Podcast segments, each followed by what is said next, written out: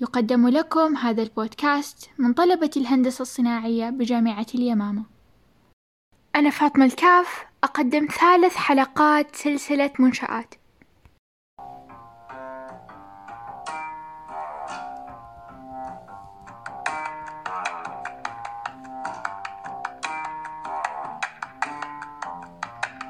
فترة الثمانينات اللي شهدت نقلة ضخمة في المطاعم السعودية.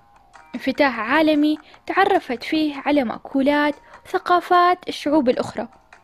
دخلت فيه مطاعم عالمية لأول مرة مثل كنتاكي وديري كوين اللي ساهمت في زيادة الابتكار وفتح مطاعم محلية مشابهة مثل هرفي أو على الأقل وضع بعض المنتجات العالمية في قائمة الطعام المنيو المحلية.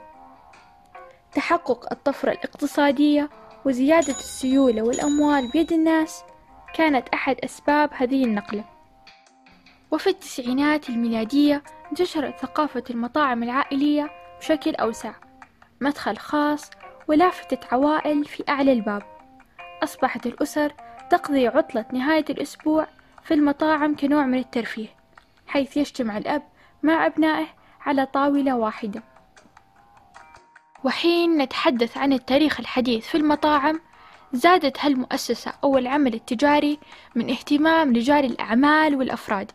زادت مكاسبهم وزادت أموالهم واستطاعوا أن يجلبوا أكثر باعتباره مصدر دخل جانبي أو حتى رئيسي. اللي بدوره زاد من التنافسية ورغبة العملاء في البحث عن المذاق الراحة والسعر الأفضل.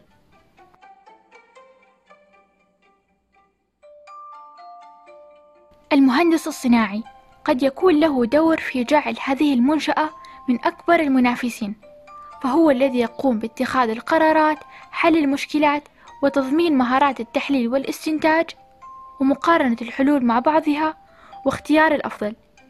هنا سأذكر أهم المهام المطلوبة من المهندس الصناعي في هذه المنشأة. تصميم بيئة العمل. بحيث تكون مركبة بطريقة مناسبة وملائمة للموظفين وترتيب محطات العمل داخل المطعم وبالتالي تسهيل عملية الإنتاج. تحليل بعض العمليات كاحتياجنا لعمالة أو معدات جديدة عن طريق دراسة الحركة والوقت Time and Motion Study وعن طريق استخدام المحاكاة بالحاسوب. تطوير المهام التي تحسن جانب من جوانب العمل.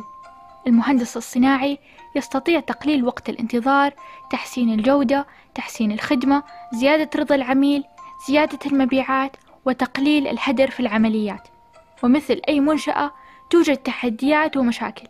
يستطيع المهندس الصناعي تحديد الحل الأمثل عند توافر عدد من الحلول عن طريق علم بحوث العمليات Operation Research.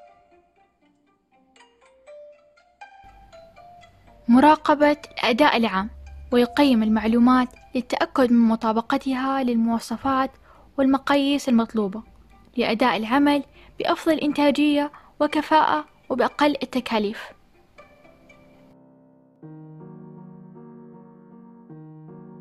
أخيرا شكرا لاستماعكم وترقبوا حلقات سلسلة منشآت القادمة على منصات التواصل الاجتماعي.